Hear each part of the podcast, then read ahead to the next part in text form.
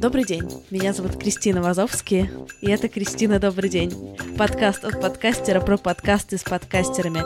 Каждую неделю я приглашаю в гости создателей моих любимых русскоязычных подкастов, расспрашиваю их про то, как они начинали и как устроен их подкастерский быт, а еще собираю рекомендации, на какие передачи нужно подписаться прямо сейчас. У меня есть привычка перед началом выпусков делиться с вами какими-то важными новостями из жизни подкаста, слэш из моей жизни. И вот супер важный анонс. Как э, многие из вас могли заметить, в последнее время я начала довольно много преподавать. И мне дико понравилось. Я хочу развиваться в этом направлении дальше, делать что-то более системно, поэтому я запускаю свой курс «Как запустить подкаст с нуля». Если честно, я очень-очень рада и волнуюсь, потому что я работала над этим курсом несколько месяцев, подключала сайт, лендинг, онлайн-кассы, работала над программой, показывала все всем, советовалась. В общем, очень много работы, и наконец-то все случается. В общем, для кого этот курс? Если вы хотите записывать подкасты, но не знаете, с чего начать, вам ко мне. Если у вас давно созрела идея, но не хватает решительности и знаний, тоже. Или если вы пытались создать подкаст, но на каком-то этапе что-то пошло не так. Я готова каждого из вас взять за руку и довести до результата, если вы не будете сильно сопротивляться, конечно, результатам, чтобы через две недели у каждого из вас появился свой полноценный подкаст, первый выпуск которого висел бы на всех подкаст-платформах. Короче, я очень хочу создавать комьюнити, я очень хочу, чтобы классных подкастов становилось больше, если вы давно хотели, или я вам про это уже что-то шептала, и вы зарядились, пожалуйста, переходите по ссылке в описании, там есть вся подробная информация о программе. Если у вас есть какие-то вопросы или сомнения, пишите мне в личные сообщения, я отвечу на них. В общем, возможно, какие-то сомнения я развею, возможно, кому-то скажу, э, что им больше подойдет что-то другое. Посмотрим. В общем, пишите мне, мы с вами разберемся, мы с вами пообщаемся. Это все. Буду очень рада вас видеть в числе моей какой-то подкаст-команды, подкаст учеников, я не знаю пока как это назвать. Всем хорошего выпуска, удачного прослушивания. Сегодня у меня в гостях Полина Хлынова, ведущая подкаста «Министерство любви». Полина, добрый день. Кристина, добрый день. Полина, расскажи, пожалуйста, о чем твой подкаст «Министерство любви»? Это мой такой небольшой, собственно, создаваемый мир, в котором я пытаюсь разобраться в том, что же такое любовь. Вот для меня это, мне кажется, такой жизнеобразующий вопрос, смыслообразующий вопрос. Мне очень важно быть в каком-то постоянном процессе исследования. Но в моем случае исследование тем эффективнее, чем ярче форму оно обретает. И как-то очень естественно получилось, что сейчас мой личный процесс вылился в подкаст. И вместе с теми, кто ко мне приходит в гости, мы исследуем любовь. Звучит замечательно. Я хочу слушателям еще чуть больше рассказать, что подкаст твой э, — это подкаст-интервью, где ты приглашаешь разных людей, которые, видимо, тебе кажутся интересными или которые, кажется, это гипотеза, да, могут приблизиться к ответу на вопрос, что же такое любовь. И это какие-то такие длинные достаточно выпуски, около часу. Правильно ли я все описала? В целом, да, у меня нету какой-то строгой формы сейчас, но так получается, что большинство выпусков это действительно интервью, и они, как правило, длинные. иногда я себя очень хвалю, как мне там двух с половиной часовую беседу удается сократить до 40-50 минут. Есть у меня соло-выпуск, но это скорее такое исключение из правил. Можешь рассказать чуть-чуть про свой бэкграунд? Кто ты в миру? Чем ты занимаешься и откуда ты? Какая у тебя история? Ой, в миру я и швец, и жнец, и на дуде игрец. У меня интересный такой бэкграунд. Я приехала в Москву 7 лет назад с большой мечтой стать, если не журналистом, не дипломатом, не, международником, то хотя бы предпринимателем. Вот, увлеклась э, бизнесом, тогда очень с большим интересом ходила на всякие мероприятия, даже бизнес молодости. Вот, поступила в РАНХИКС, это Российская Академия Народного Хозяйства и Госслужбы, на тот момент на очень престижный факультет. И через год поняла, что я что-то не то делаю. В 19 лет у меня появился свой проект. Мы его сделали вместе с партнером, которого я встретила в стенах своей академии. И как бы это смешно ни звучало, я забросила свое высшее образование ради того, чтобы что-то сделать для образования в целом. Вот у нас был образовательно-карьерный проект, и мы сделали бизнес-симулятор. Мечтали построить такой мост между высшим образованием и профессиональной карьерой. А, занималась этим проектом больше трех лет, потом выгорела, и в целом для меня смысл в той деятельности немного исчерпался.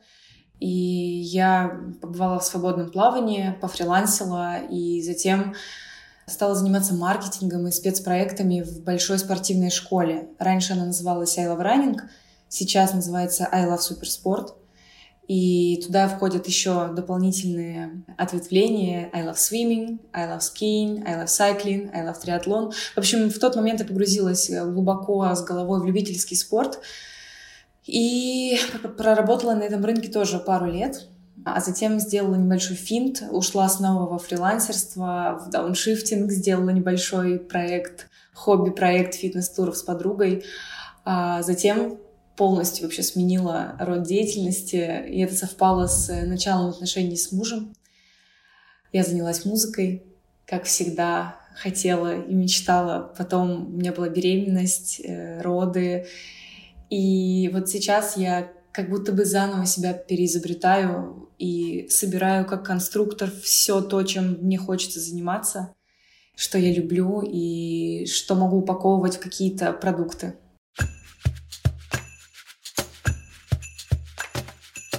У меня такой вопрос, поскольку это тоже очень про меня, что я регулярно раз в пару лет просто полностью меняю то, чем я занимаюсь. Лично у меня сейчас уже сильно меньше, но до этого весьма беспокоило, что как будто бы это какой-то показатель несерьезности.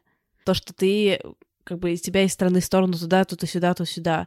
Тебе было легко и комфортно себя принять в том, что ты вот сначала этим позанималась, потом этим, потом этим, потом этим, потом этим, либо это вызывало в тебе какой-то стресс? О, ну, если честно, до сих пор вызывает, потому что у меня процесс принятия себя, себя я имею в виду вообще как личности, у которой есть тело, определенный образ мышления и интенции в поступках. Для меня это процесс длинный и еще не законченный. Короче, тяжело было. Когда я хотела поступить в Москву, а я вообще родом из Красноярского края, я закончила Мариинскую гимназию. Это такая современная школа благородных девиц — которой я условно провела в рамках периметра, в рамках жестких рамок и территории 7 лет. И выйдя, скажем так, в большой мир, у меня были определенные ожидания от себя и от того, как я должна состояться. И когда я кровью и потом там, заработала себе эти бюджетные места в классных вузах, и через год я понимаю, что я вообще не хочу ну, тратить свое время на это, и я не могу себе ответить на вопрос, зачем я сижу за этими партами, слушаю людей, которые не, сами не реализованы, то я очень сильно себя винила, и решение о том, чтобы все силы бросить на работу, которая тогда у меня прям уже начала спориться и переть, мне было тяжело. Я читала книги всякие, чтобы оправдать свое вот это вот э, желание и тяжело было общаться с семьей, потому что у них все равно немного другой склад и взгляд на то, как должна выглядеть жизнь человека, начинающего ну, какой-то взрослый путь. Вот. И я полтора года просто ходила в академию, ну, как бы пытаясь сидеть на двух стульях. Потом приняла тот факт, что я не хочу никого обманывать, и себя в том числе. Я не вернусь в ВУЗ. Это был первый такой серьезный шаг, когда я ну, разрешила себе быстро переобуться по дороге.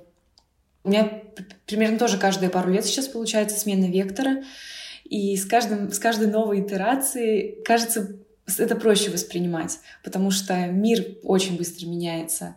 И количество опций, которые я могу включить в свою деятельность, тоже расширяется. И на самом деле это здорово. Я сейчас на этапе присвоения всего предыдущего опыта, которые я смогу аккумулировать и использовать во благо в будущих проектах. Послушайте выпуск «Это провал Соли Полищук», который вышел в этот четверг. Мы с ней много говорим про то, как жить людям, которые непонятно чем занимаются с точки зрения предыдущего поколения, когда мы постоянно меняем род деятельности, как нам э, в этом жить и как вылезать из внутреннего ощущения провала, когда ты слэш-человек. Вот ты там вот в своем подкасте, ты всегда такая выдержанная, а, в плане такая спокойная, такая с опорой, пропитанная любовью к себе, к окружающим, к своим гостям, и так внимательно их слушаешь, и так восторженно реагируешь на то, что они говорят. А, но бывало у тебя такое, что вот ты скептически относилась к каким-то высказываниям, не знаю, своих гостей или что-то в этом духе? Очень интересный вопрос. Э, я себе его задавала перед тем, как запустить подкаст, если честно. Потому что когда я планировала, то мне очень важно было, чтобы каждый разговор, он а, был в абсолютном таком потоке естественным, когда ты не стопоришься в диалоге, когда у тебя нет вот этого вот, знаешь, ну, ты, тебе как подкастерке понятно, когда есть какая-то натяжка, и ты вроде бы хочешь как-то вырулить ситуацию, но не понимаешь как, и какую тут фразу громкую бросить.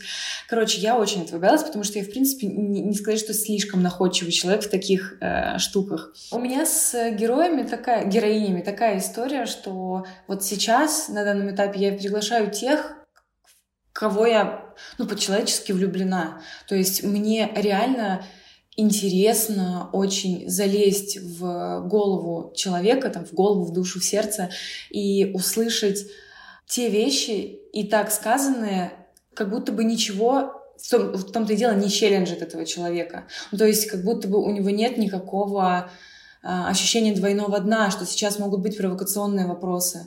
Мне кажется, что это, возможно, лишает мой подкаст какой-то динамики, ну, такой, такого, такого задора, но для меня в этом ценность в том, чтобы человек расцветал. То есть для меня, например, огромная тут пунктик.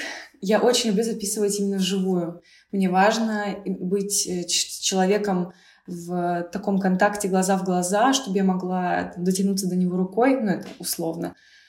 И мне кажется, это тоже как раз в том числе влияет на то, что я веду такой супер принимающий позитивный диалог и не челленджу героев на те мысли, да, которые, например, в мою систему ценностей не вписываются. Конечно же, что с чем-то я могу быть не согласна, но здесь моя роль, как я сейчас ее вижу в своем же подкасте, стать таким рупором для э, девушек, у которых есть абсолютное такое безопасное пространство, котором они могут говорить все, что хотят, все, как чувствуют, все, как думают.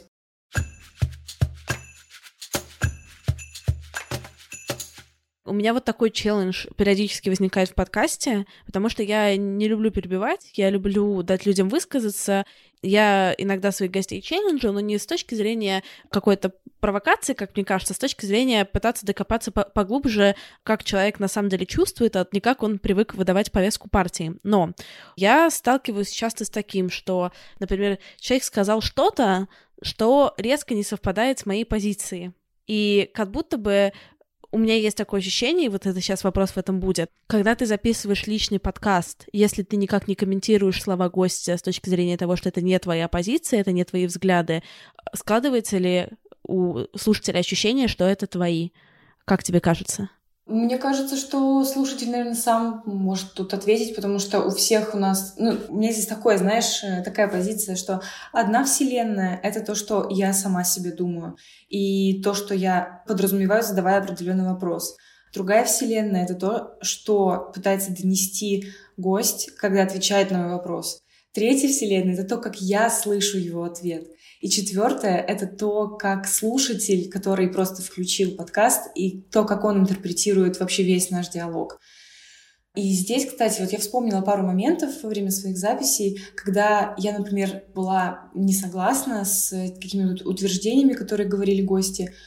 Мне здесь сейчас видится таким рабочим инструментом это сказать, ну, спасибо, что поделилась. А вот еще есть, например, такая точка зрения, или а вот у меня еще есть такая теория на этот счет, И я озвучиваю это, и таким образом я выражаю и свою позицию, и в то же время показываю альтернативную точку зрения и слушателям, и одновременно гости. И здесь она уже может сказать, типа, ну, слушай, ну, нет, у меня так это не работает, и мы как-то просто переходим плавно к следующей теме. И либо у нас э, дискуссия ну, продолжается вот в этом ключе. Короче, это каждый раз интересное такое, на самом деле, исследование для себя же. Большинство гостей, которых ты приглашаешь, ты с ними знакома так или иначе была до этого, либо ты им пишешь просто вот так вот, говорит, у меня есть свой подкаст, приходите. Все кто сейчас ко мне приходит, это уже э, девушки, с которыми я каким-то образом знакома, даже если это шапочное такое знакомство, типа через пару рукопожатий, или я просто слежу за ними какое-то время. То есть э, мне важно понимать, ну, какой-то, скажем так, traction героини, чтобы мне вся эта динамика была близка. И самое интересное, что первая героиня подкаста Даша Белоглазова. Как раз мы с ней первый раз увиделись именно на записи, но я какое-то продолжительное время за ней следила, и она, оказывается, тоже со мной. И мы прям синхронно друг другу написали. Я ее пригласила в подкаст, а она захотела там кое-что мне подарить. И, в общем, да, мы так вот встретились в какой-то очень правильной точке, и оказалось, что очень совпали. Углубил ли твой подкаст отношения твои с героинями?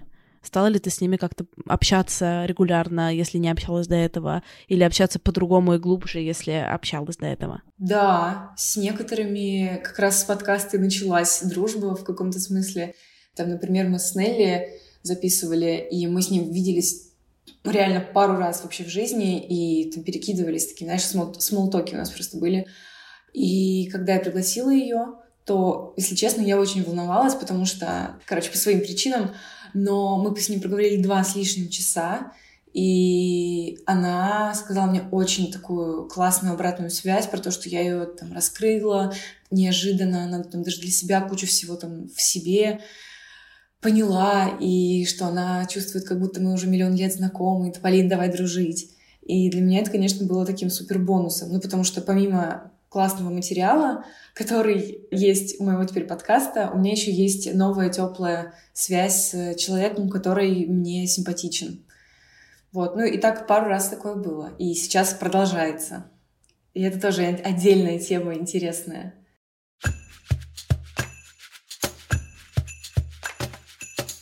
Ты можешь чуть-чуть рассказать про свой процесс? Э, Монтируешь ли ты подкасты сама? Сколько обычно остается из какого-то диалога оригинального? И как ты выбираешь, что оставить, а что убрать? Монтирую я сама. Обычно это у меня происходит такими наплывами, потому что у меня маленький ребенок, и ну, фактически все время днем, который у меня есть, я провожу с ним. Монтаж в таком случае невозможен. То есть обычно это какое-то уже ночное, ночные часы, когда я урываю себе по часу в день посидеть над дорожками. И в целом зависит от конкретного материала и моего состояния, но в среднем мне нужно где-то часа 4-5 на то, чтобы сделать выпуск от момента сырой записи до готового файла. А, в среднем запись длится, в смысле длина дорожки, это где-то полтора, иногда два часа, потому что перед тем, как начать записывать, мы немного болтаем, я думаю, так же, как э, и ты всегда это делаешь. Вот потом мы, собственно, записываемся. И еще есть такой момент, ну вот не знаю, как у тебя, у меня это практически всегда — Первые 40 минут героиня очень волнуется, потому что она приходит говорить на достаточно интимную тему и доставать из себя какие-то вещи, которые, возможно, она даже сама не ожидала сказать.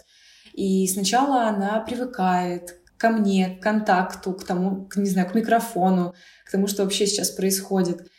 И минут через 40, я вот прям так себя отследила, происходит какой-то щелчок, когда она начинает э, делиться вот именно тем, что у нее есть по-настоящему внутри. Все заготовленные формулировки, фразы, текстовые конструкции отпадают, начинается самое, самый сок. И иногда поэтому я позволяю себе посидеть дольше, чем я запланировала. И таким образом иногда монтирую выпуски, собирая куски из разных частей записи. А отвечая на вопрос, как я решаю, что оставить, что нет, на самом деле такое это интуитивное чувство. Я просто иногда, например, ночью ложусь спать, отслушиваю полностью сырую запись и делаю себе пометки, что мне кажется наиболее там ценным и где звучит классно именно вот это именно наш тандем интервьюера и героини прикольно то, что ты отслушиваешь. Мне, меня хватало на отслушивание в начале еще, но уже давным-давно меня не хватает, и мне не хватает даже на полуторачасовую запись. Обычно я ограничиваю часом 15 на все разговоры, ну вот на все, на все, на все. Когда я записываю это провал, не Кристина, добрый день. Кристина, добрый день, я ограничиваю получасом, а я ограничиваю час 15 э, лимит, и мы расходимся, потому что я начинаю уставать. Ну, мне кажется, классно, что ты понимаешь свой лимит. Мне здесь во-первых, я все-таки еще не так много, не так давно занимаюсь подкастом, считаю, я запустила в мае. Вот, и у меня сейчас э, такие разные, короче, моменты случаются, когда кажется, как будто бы мне тоже нужен какой-то человек, но я все же еще не готова кому-то это делегировать. И Плюс у меня еще есть такие медленные моменты, когда у меня правда есть возможность послушать. Ну, условно, ты укладываешь ребенка, и пока вот он там у тебя засыпает на груди, там, еще не отцепился, и ты, с одной стороны, вроде как свободна, но в то же время все равно занята. И тебе, ну, это классное решение просто вставлять наушники и заниматься какими-то своими штуками, которые там в доступе руки и телефона. Мне очень нравится какой-то такой медленный подход. Его не хватает иногда? Мне кажется, что вообще я нахожу в этом какую-то свою э, нишу. Ну, знаешь, вот мне кажется, каждый человек там такой соло, self-made, э, креатор, назовем самыми сейчас модными словами, э, который как-то переизобретает себя, он в тот или иной момент нащупывает какую-то свою суперсилу. И мне кажется, что моя зарождающаяся суперсила — это замедление — я всегда была очень быстрой. У меня очень быстро работает голова, и иногда в этом сопсании собственных мыслей, которые меня в разные дебри заводят, я просто теряюсь.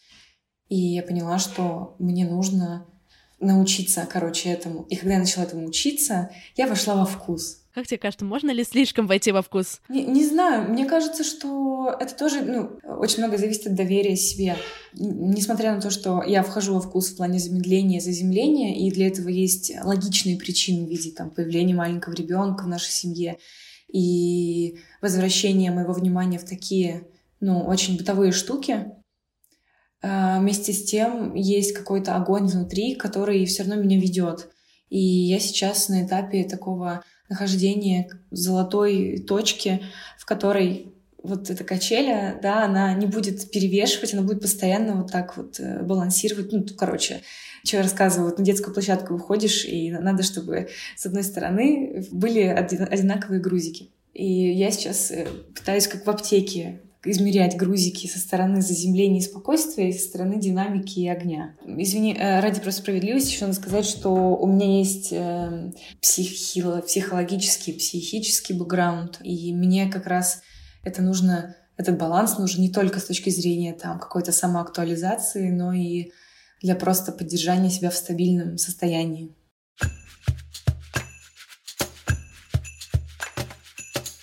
Тоже важный момент, что это у тебя есть какая-то доп. мотивация. В плане ты понимаешь, что это тебе правда надо, а что это не какой-то просто фан. Ну, да, да, да. Ну, то есть для меня, на самом деле, это вопрос э, качества жизни и жизни всей моей семьи, потому что когда у тебя история, короче, есть определенная история, да, психических расстройств и нестабильностей, то ты уже понимаешь, где стоит быть внимательней к тому, как ты живешь. И кажется, что это мелочи, но сейчас я вот тебе это все рассказываю и понимаю, что был проделан э, огромный пласт работы в этом направлении. Как тебе кажется, подкаст тебе хоть как-то помогает в этом, какое-то нахождение баланса? Конечно, помогает. Ну вот, э, вот я уже говорила, да, это слово, и для меня оно сейчас одно из ключевых — самоактуализация. Не чтобы быть в каком-то состоянии жизнелюбия, энергии, которая вот для меня оптимально нужна. Для меня это энергия действия. И в данном случае я как будто бы вот именно в формате подкаста сейчас э, могу соединить все, что для меня является важным. Это, с одной стороны, и развитие какого-то проекта своего, и исследование темы, которая для меня важна, расширение горизонтальных связей своих, и постоянный какой-то нетворкинг и создание контента. Когда я готовилась к нашей виртуальной встрече и слушала выпуски твоего подкаста, ты говорила про то, что подкастерам рекомендуют, или, или не ты, или твои гости, сделать как минимум шесть выпусков, и после этого уже понять, твое это или нет. И у меня как раз э, на рубеже пятого и шестого выпуска случился момент, когда я ну, четко себя ответила на вопрос, что да, я хочу продолжать потому что был страх, что я ну, не доведу до конца, типа до какого-то конца, хотя кому я должна довести до конца, тоже непонятно. Но я рада, что ты уже утвердилась, иначе было бы странно тебя приглашать. Ну нет, по твоему подкасту, короче, слышно, что ты как-то поняла что-то про это. Да, это очень приятно слышать.